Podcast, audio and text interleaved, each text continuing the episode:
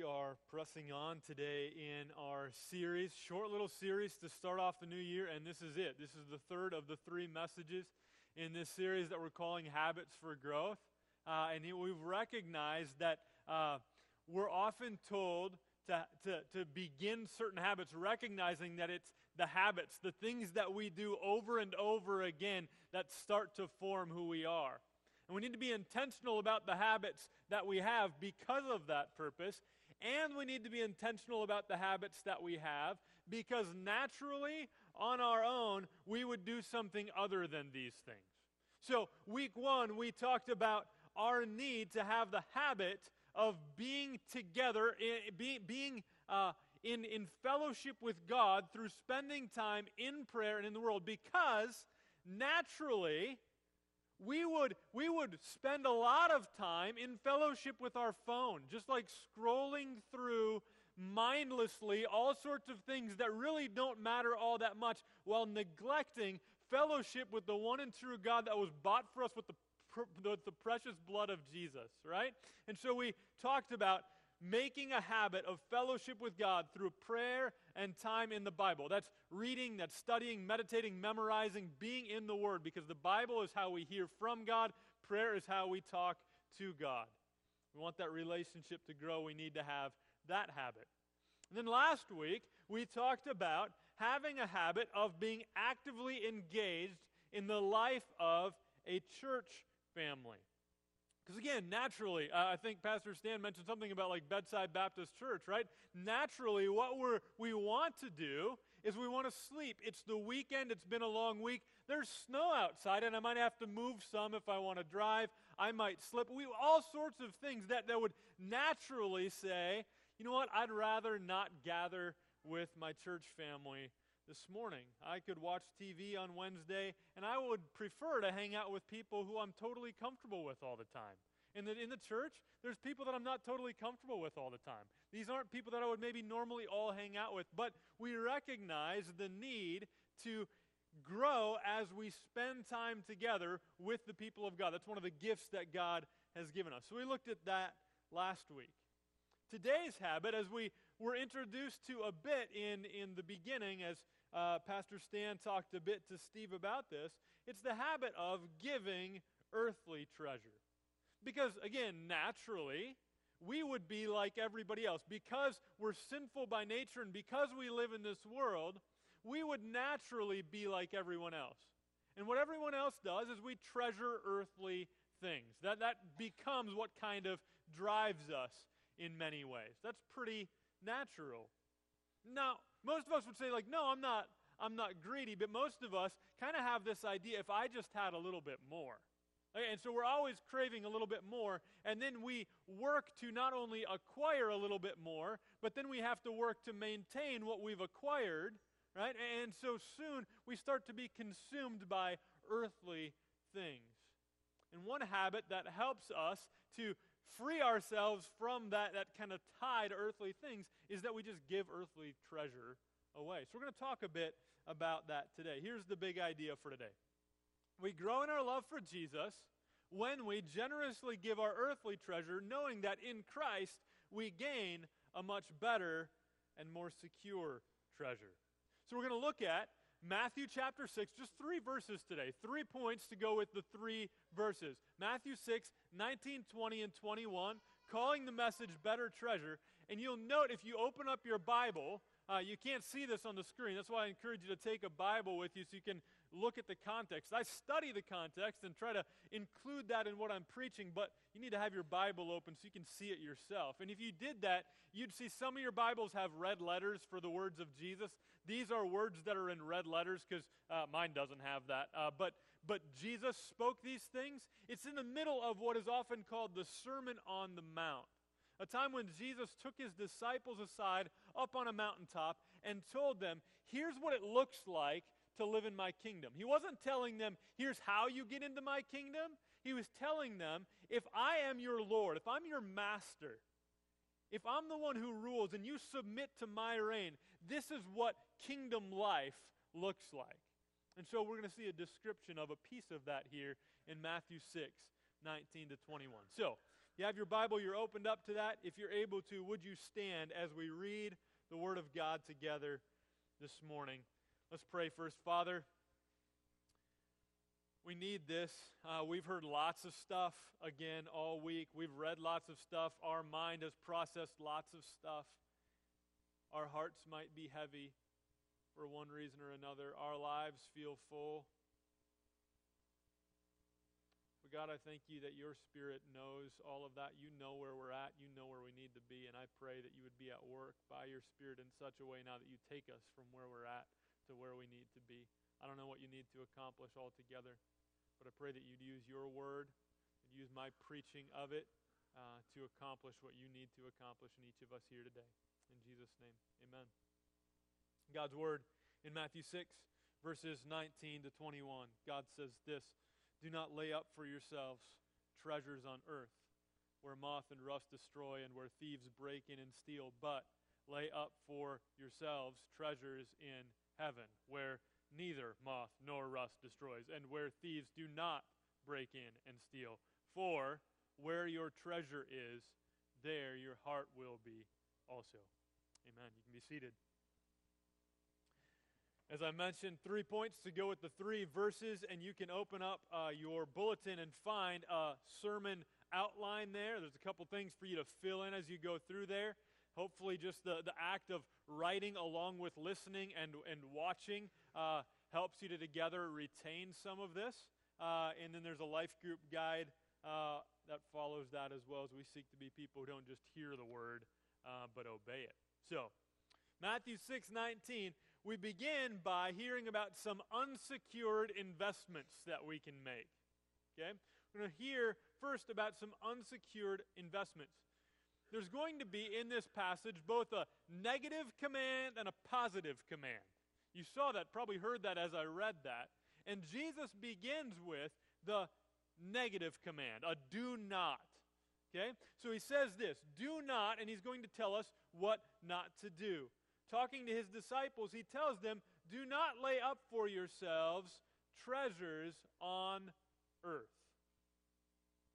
Do not lay up for yourselves treasures on earth. What is it that, what are, what are the things that people treasure here on earth? I think most of the time you could fit them into the categories of power, pleasure, money, and stuff. Okay? Power, pleasure, money, and stuff. These are earthly treasures. These are things that, that people in this world long for and seek to get for themselves. Seeking to get pleasure, comfort, however you want to say it. Seeking to get power in some way or another, seeking to get money and the stuff that money can buy. This is what, this is what drives us most of the time, most of the world. And Jesus says, Do not lay up for yourselves treasures on earth. He doesn't define for us what those treasures are, assuming we know a bit of what they are. I think, like I said, those things that I just mentioned are typically what we see as treasures on earth. And Jesus says, don't lay up for yourselves treasures on earth. Some translations might say, don't store up for yourself. Some might say, don't collect for yourself. All of those, I think, are good translations. Okay? So, so don't be a collector of those things. Don't make this what you aim at in life. I'm going to get power, I'm going to get pleasure, I'm going to get some money and stuff. Do not lay up for yourselves treasures on earth. Jesus, when he gives us a command, we trust him, right? We know that he has our good in mind. He's not just trying to steal joy away from us so like we're not happy. That's not it at all. He knows what's going to make us really happy. And so when he gives us a command, we listen. Okay, so he's telling me this because he loves me. He loves me, and, and so he's telling me, don't go there. Don't lay up for yourselves earthly treasures. I know that's what the rest of the world does. I know that what your sinful heart wants to do. Don't, don't do it. And then I was talking about this with the middle school youth group this week. Um, middle school students, I think all of us when we were kids, like it when our parents don't just tell us what to do, but they tell us why to do it. Right? They're, not, they're not required to do that, and Jesus certainly isn't required to do that. Wasn't it so kind of him to not just give us a command, but to give us the why that goes with it. So the command is don't lay up for yourselves treasures on earth. And then he's going to give us the why. Why should we not lay up treasures on earth? Well, because it's an unsecured investment. Here's what he says Do not lay up for yourselves treasures on earth where moth and rust destroy and where thieves break in and steal. Jesus knows that anything that we can amass for ourselves, pleasure, power, money, and the stuff it can buy, all of that stuff is temporary. It's only going to say, it will satisfy, right?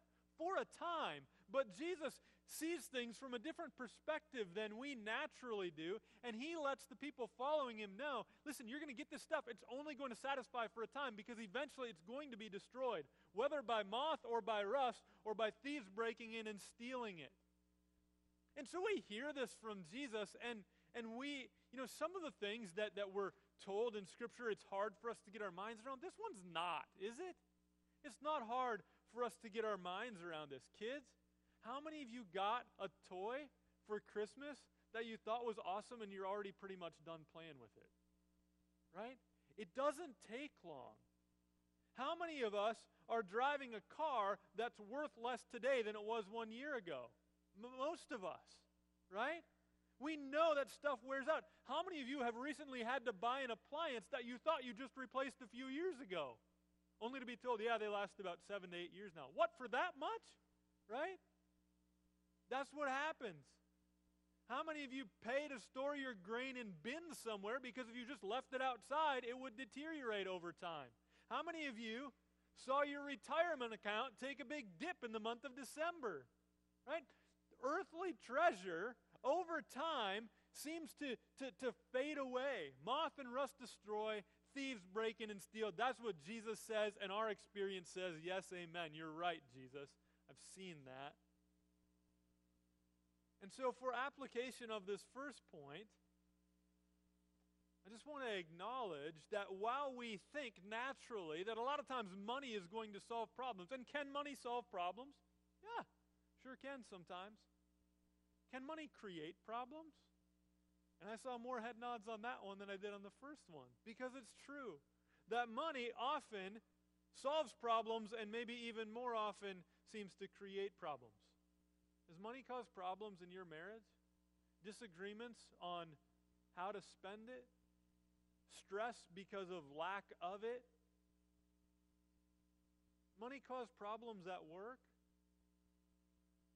When you are willing to cut corners to make more of it, when you're willing to sacrifice time with your family in order to make more of it, when you're jealous about somebody who makes more of it than you do, debt is a significant problem. It can consume us. Most of us are making a mortgage payment on a house that we hope will retain its value over time. But we recognize that in order for that to happen, there's going to be stuff that, that falls apart, stuff that needs updating. So we're continually pouring money into it along with our mortgage. Some are paying on a car that loses value every month. You pay every month and it loses value every month. That's how it works with cars, right? Some are working on paying off a credit card balance because you bought a bunch of stuff that seemed really necessary at the time and now you're wondering and you're paying a whole lot more for it than it's actually worth. Right? Money solves some problems, but it creates a number of them as well. It's natural for us to lay up for ourselves treasures on earth because our culture and our sinful nature work really well together to tell us that earthly treasures make us happy.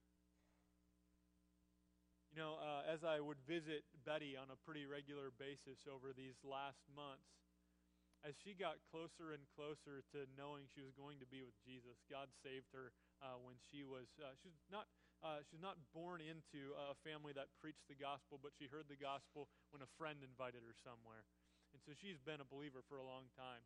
Uh, and uh, and as she got closer and closer to, to the day when she knew that uh, she was going to go be with Jesus, that's what she wanted more and more. You know, she wasn't all that concerned about what she, you know, everything she'd once had, lived on a farmhouse. She now lived in an apartment in town uh, that she shared with her son. You know, not, not a lot of earthly possessions, not too concerned about that by the end because on Friday, when they took Betty's body away from her apartment, that's all they took. They, they didn't take anything else along with her, right? So we know that what Jesus says is true. Don't lay up for yourselves treasures on earth. It's all eventually going to be worth about zero, right? And Jesus knows that. It's an unsecured investment. And that could leave you hopeless, except for Jesus says something in verse 20 that I think is really helpful. He's not saying don't make investments in anything. You, you got to invest. But what are you going to invest in? He's going to tell us now about some secured investments. Verse 20 says this. Here's the positive command. We had the negative command do not lay up for yourselves treasures on earth where moth and rust destroy and thieves break in and steal. Now the positive command, but lay up for yourselves treasures in heaven. You notice that Jesus isn't against you going after personal gain. Did you catch that here? He's commanding you to pursue personal gain in some way. Lay up for yourselves treasures in heaven. Okay? Collect for yourself treasures in heaven, Jesus says.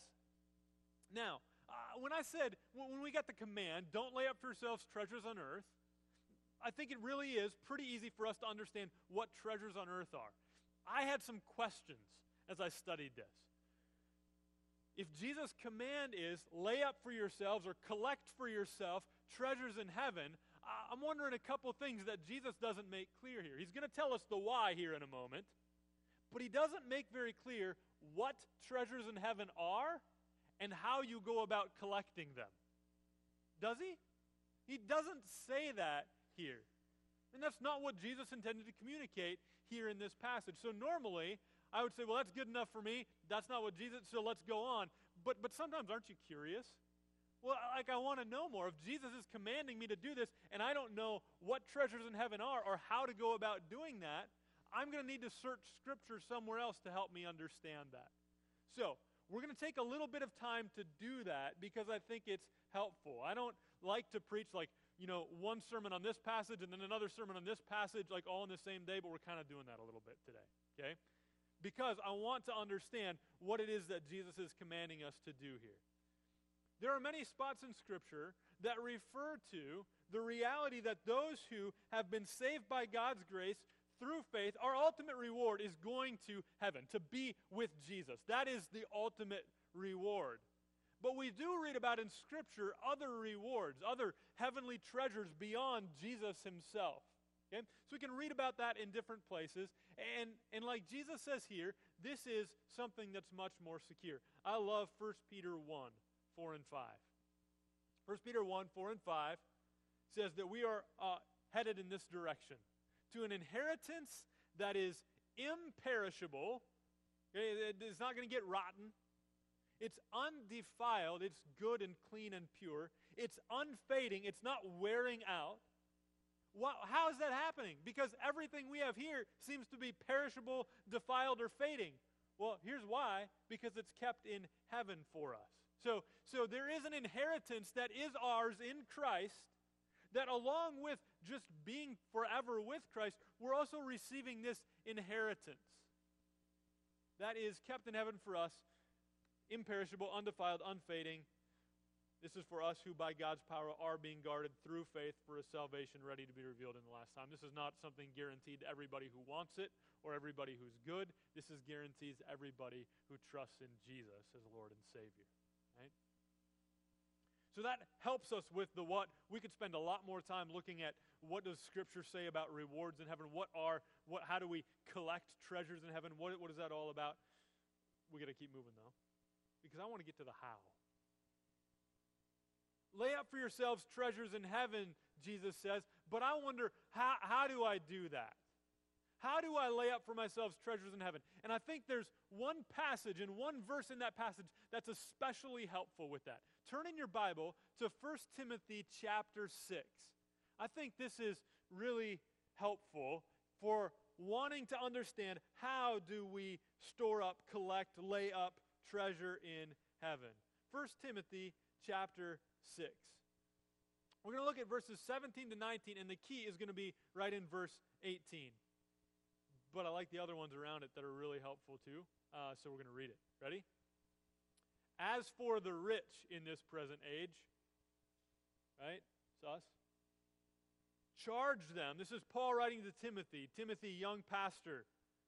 You've got rich people in your church, just like I do, just like your pastor is one, right? Rich.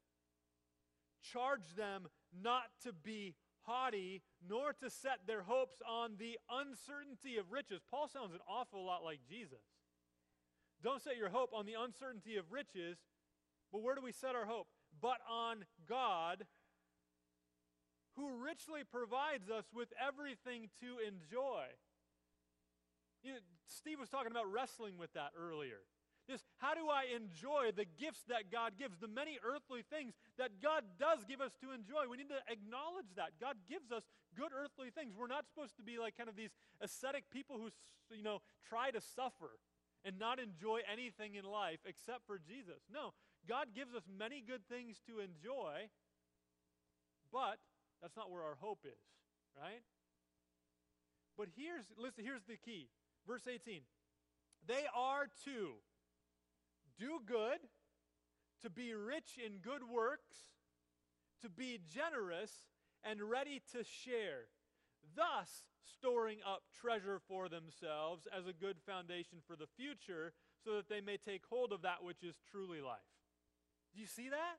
This, doesn't this answer that how question that we might have when Jesus says, lay up for yourselves treasures in heaven, and we wonder, how are we going to do that? God reveals through Paul writing to Timothy how we do that. We do good, we be rich in good works, we be generous, and we are ready to share. Right? This is how we store up treasure for ourselves as a good foundation for the future so that we can take hold of that which is truly life. This is really living. Really living doesn't look like really living in Hollywood. Really living doesn't look like really living the life of an NBA superstar. That's not really living. Most of them aren't really living. Most of them are making a lot of money, but most of them are not really living. What does really living look like? What does true living look like? It looks like doing good, being rich in good works, being generous, and ready to share. We're going to get back to those. I'm going to put those together. When we get to some application here in a moment, we're coming right back to those. But I want to finish the rest of verse 20 where Jesus says, again, gives us a why. Here's why you store up for yourselves treasures in heaven and not on earth. We do that because, we do that because in heaven neither moth nor rust destroys and thieves do not break in and steal. Okay? Just a contrast between the first two verses there, 19 and 20. All right. Now I want to get to application. And to do that, like I said, we need to go back to 1 Timothy 6:18. I said there was four things: to do good and to be rich in good works, to be generous and ready to share. I want to get really specific about these things to help us uh, not just hear a command that we've probably heard before, but to really think through the practical implications of that command. Okay? So, first thing, I'm going to put the first two together to do good and to be rich in good works. Okay? to do good and to be rich in good works. One of the ways in which we store up or collect treasures in heaven is that we, as God's people, again, this is not how you earn your way into heaven. This is, this is those, who, those who trust in Jesus. Jesus who paid it all so that we could have a right relationship with God and be welcomed in on his merits and not ours. For us, one of the ways that we then store up treasure in heaven is that we are doing good and being rich in good works. Again, naturally, we don't do this. Naturally, we serve ourselves. We think about what we want, what we like, and we work towards that, towards me getting what I like and what I want. But here, Paul commands Timothy you need to tell your people to do good and to be rich in good works. The cool thing about this is it doesn't really cost us anything financially, does it? to do good and to be rich in good works? Sometimes it does, but it doesn't have to. To go visit someone who's lonely, to write a note of encouragement to somebody who might need it, take a little extra time and move some of your neighbor's snow now that it's actually winter. Did you notice that? It became winter yesterday. Um, You know, like just finding little ways to, to do good, to be rich in good works, taking some of your own time that you could do to, to do what's good for you, and you could say, No, I'm going to give some of this time to do what's good for other people. And there's joy in that, as, as Steve shared about serving in Awana. Like, man, middle of the week, I'm pretty tired by, the, by, by Wednesday already, and I still got to get through Thursday and Friday. But to do good, to be rich in good works, I'm going to just pour myself out for the good of somebody other than me. To do good and to be rich in good works. That's one way that we store up treasure in heaven. And then be generous is another thing he says. And I want to spend a little bit of time on this. Where he says one of the ways we store up treasures in heaven is that we are generous. We give earthly treasure so that more people can receive treasure in heaven. We give our earthly treasure so that more and more people can hear the good news, trust in Jesus, and one day themselves receive treasure in heaven and stop living it, with hope in the uncertainty of earthly riches. So we ought to be generous. Now, we can get to the how. How, how are we to be generous? Uh, there's many ways to be generous. Let me, let me just tell you, and this, I don't think this is motivated by me being a pastor and gaining a salary from the church. It probably is, because I'm a sinner. So to some degree, it might be. I'll just be honest with you. Um, but when you think of all that God has given you, when I think of all that God has given us, financially, I'm talking now, because I think that's what he's talking about when he's saying be generous. There are a lot of good things going on in this world that you could give your money to, right? And there's a lot of needs in this world that need to be met. Uh, I am on the advisory board for this life class in town. Uh, and so uh, my day that I lead every year for this class of like new leaders in town, Pastor Stan's in the class, and I was uh, facilitating it this past week on Thursday. We went around from organization to organization in our town uh, of organizations that are doing really good things to serve the needs of many different people. And, and that works because many people in our community are very generous in lots of different ways. There's a lot of different things that we could give our money to. I think a lot of different organizations, what, what a lot of organizations do is they kind of take a slice uh, of, of the work that God has commanded his people to do, and they, they, they work on kind of that slice, and they specialize in that slice of what God has commanded us to do. So here's a question I want to pose to you. Question is, why give to the church? How, why, of all the needs out there, why would we why would we give to the church and not just kind of split our giving uh, equally amongst all these different things that, that have need? Uh, I found some really helpful stuff. Now this is this is like this is like eight sermons, okay, uh, that that I could do on this. Uh, I'm going to go through it in about three minutes, um, and I'm just going to use some stuff that I found from a, a very um, wise man uh, named Don Whitney. Uh, maybe some of you have read uh, books by him. Uh, and, and each of these points, there's kind of, here's, here's some scripture to go with it. Uh, we just don't have time to go through all that. I'd love to spend more time talking with you about, like, hey, uh, I want to give a lot, but why give to the church? Here's some of the reasons that he gives. Giving shows love and gratitude for Jesus. That's just a general kind of point. Then he says this the church is the only organization that Jesus said he would build right? Lots of good organizations doing lots of good stuff.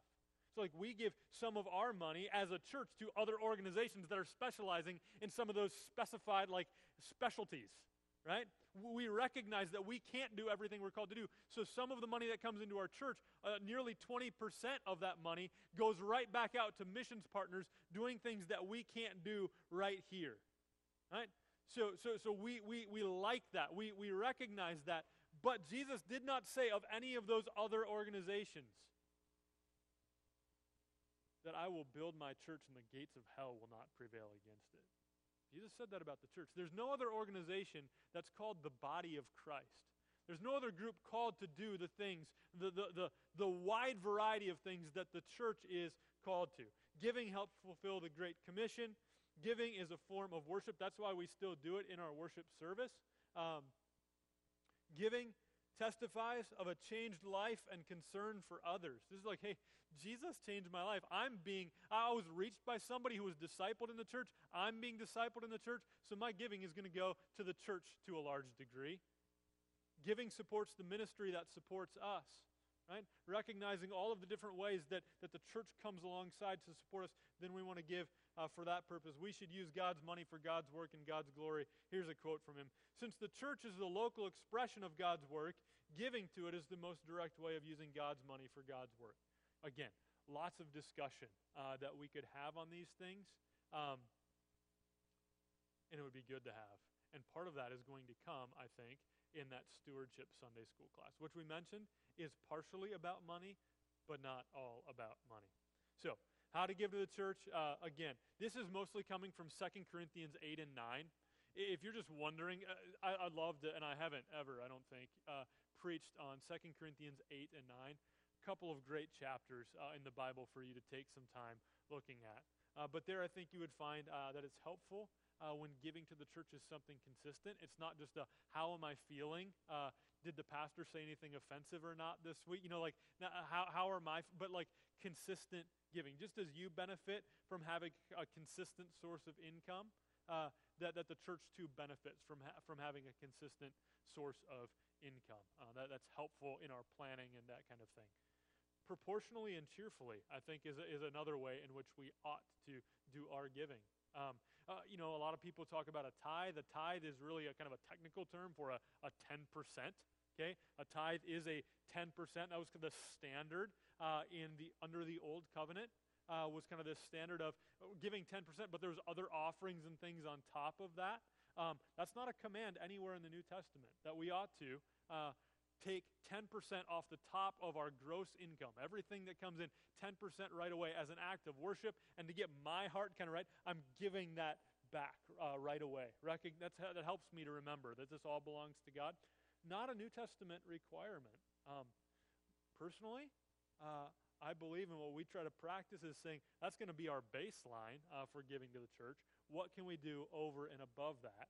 And then what other organizations or missionaries can we support on top of that?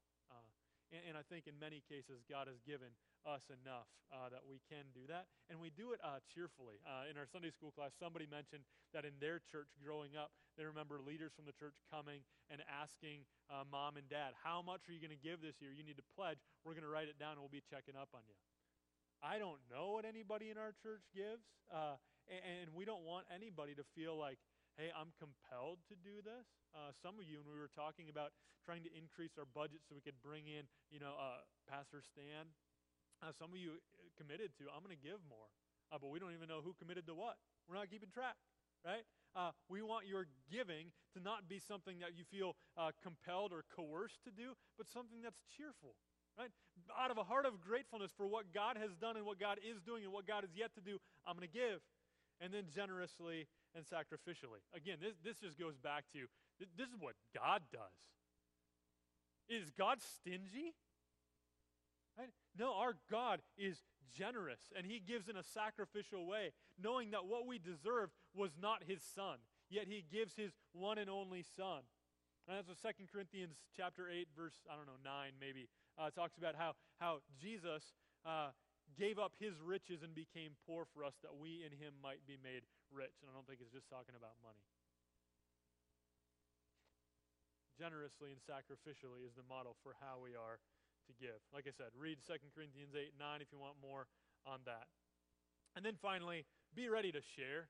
Another way that we are laying up treasures in heaven, that's the fourth thing that Paul says to Timothy be ready to share, right? That, that God has given us these things that we don't hold on tightly to what to earthly things that we know are going to like God's given you a, a, a, car? Let's share it with other people when they're in need right? God's given you uh, God's given you a home? Share that with other people even if it's messy right? Share it with other people even if it's not uh, you know perfect even if like HGTV is not coming to your house and doing a show right?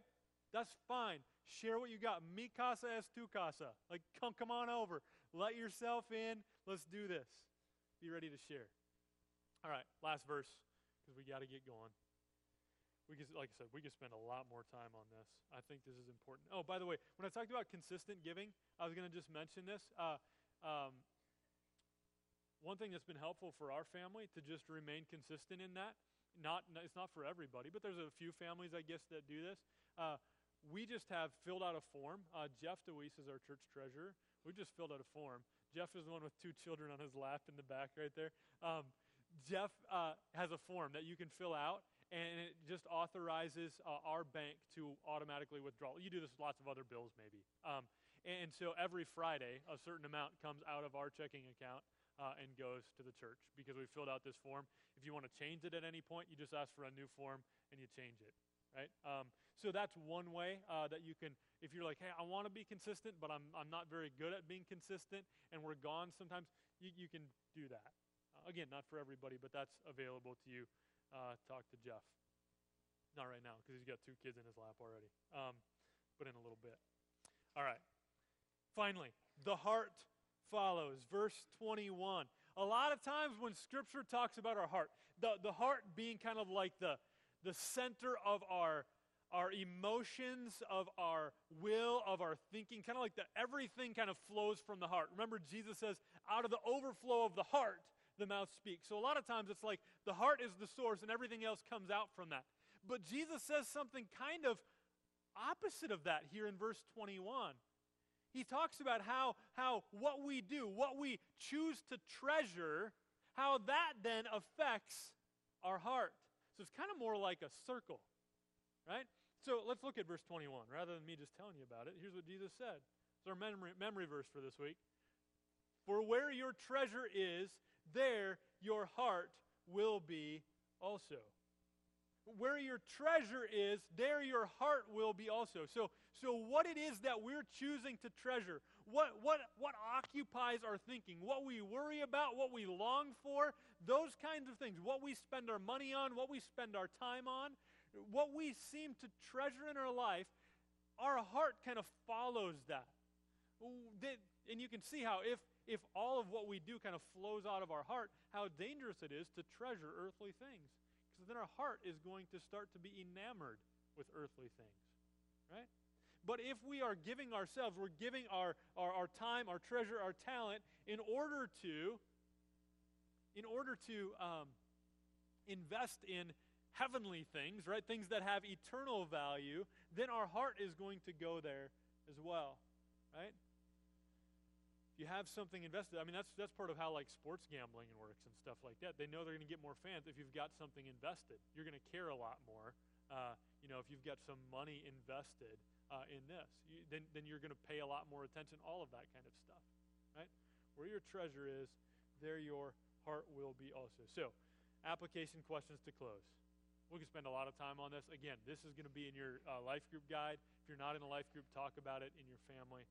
What do my purchases, payments, and priorities say about what I love and treasure?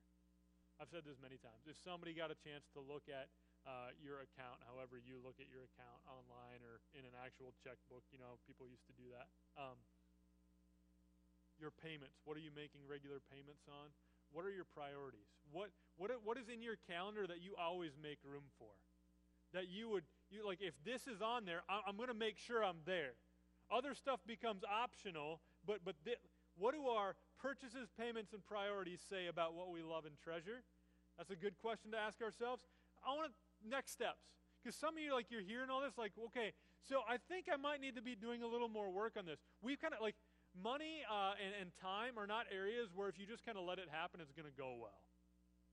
Maybe if you have, like, unlimited uh, time and money, maybe, maybe that can go well for quite some time.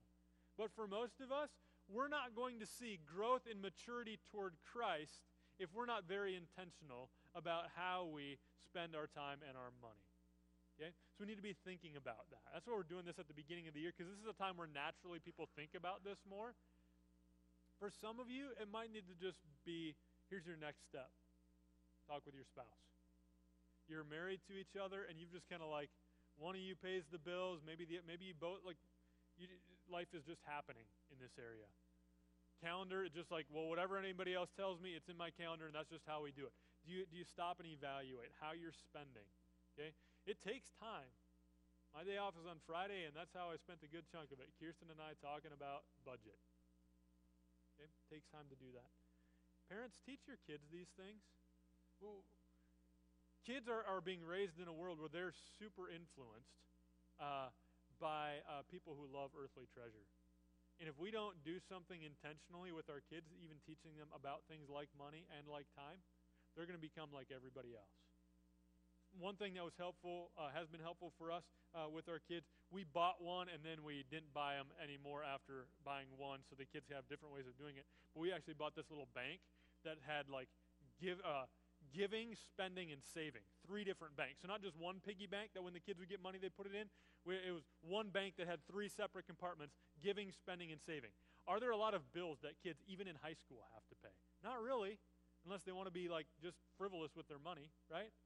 Uh, they don't have a lot of commitments yet. But they also do get an income. I mean, I think of the money that kids get for birthdays and all this stuff. trying to teach them from a young age here, we want to take first from what we get and make sure that we recognize that this all belongs to God. And what is going to bring him honor and glory? And so, so they can, I mean, certainly probably do a lot more than 10%, you know, in, in giving. And then we're going to save some of this. Because we don't, we, kids need to learn, you don't get everything you want right now. And if you want something, sometimes you have to save up for it. That's a good thing for kids to learn. And then some to spend. Um, because God does give us earthly things to enjoy. Okay? So teach our kids. Uh, some of you are like, okay, all this stuff is really good, uh, but it's complicated. I don't, I don't understand money stuff. I didn't have a good example in my life, and I think I'm kind of blowing it. Go back to last week. Part of the part of the gift of having a church family is there's other people that know stuff better than you do. Right? Talk to some people. Ask somebody for help in your life group. If you want to just know, hey, who could I talk to about this? And you don't even know who to talk to, ask me and I'll tell you some people to talk to. Ask people for help. And then finally, take the stewardship class that starts next Sunday at 9. Okay? Uh, steward your time a little differently. Maybe get up uh, a little bit earlier, come. Uh, we're going to be talking about this kind of stuff uh, for 13 weeks in a row. Uh, that might be really helpful for you. Here's the, here's the reality Jesus is a much better treasure than anything else. We long for him. I'm going to read a quote to you, and then I'll pray, and then we'll sing. I don't have the quote on the screen, so you're just going to have to listen. If we are the most comfortable people in the history of this fallen planet, and we are, and yet joy remains so elusive in life, it does then it must be concluded that something or someone far greater than personal comfort must be the source of true joy. Right? We have way more than anybody else in, in most of the rest of history and most of the rest of the world, and yet we're struggling in so many ways. Maybe that's because our hope ought not to be in the stuff that we have. Maybe because there is some other source of true joy. Maybe there is some better treasure out there. And thankfully, we have the Word of God to let us know and the people of God to remind us. It is Jesus. We're going to sing about that to help remind ourselves about that. Uh, and I'm going to pray that God would help solidify this in our hearts. Father, would you please uh, do that now? Uh, we, need, we need to be changed, we need to be molded we're easily molded by the world. It's just kind of like the mold that we fit into. We easily crave what everybody else craves and live for what everybody else lives for. We spend what everybody else spends. But God, I pray that you'd help us to be radically different because we're not our own king anymore, but because uh, just as, as uh, your word said a, a couple verses later, we cannot serve both God and money. We know that money is a, a helpful servant, but a bad, bad master. And we know that you ought not to be our servant, but that you ought to be our master. And we know of your great love for us and your generosity toward us in that. Jesus came not to be served, but to be a servant and to give his life as a ransom for us. He paid it all. All to him we owe. And so help our lives to reflect that treasure. Uh, everything good that uh, comes from you. Uh, we're thankful for that. And, and God, I pray that you remind us day in and day out that Jesus is far better uh, than anything else that we have. In Jesus' name, amen.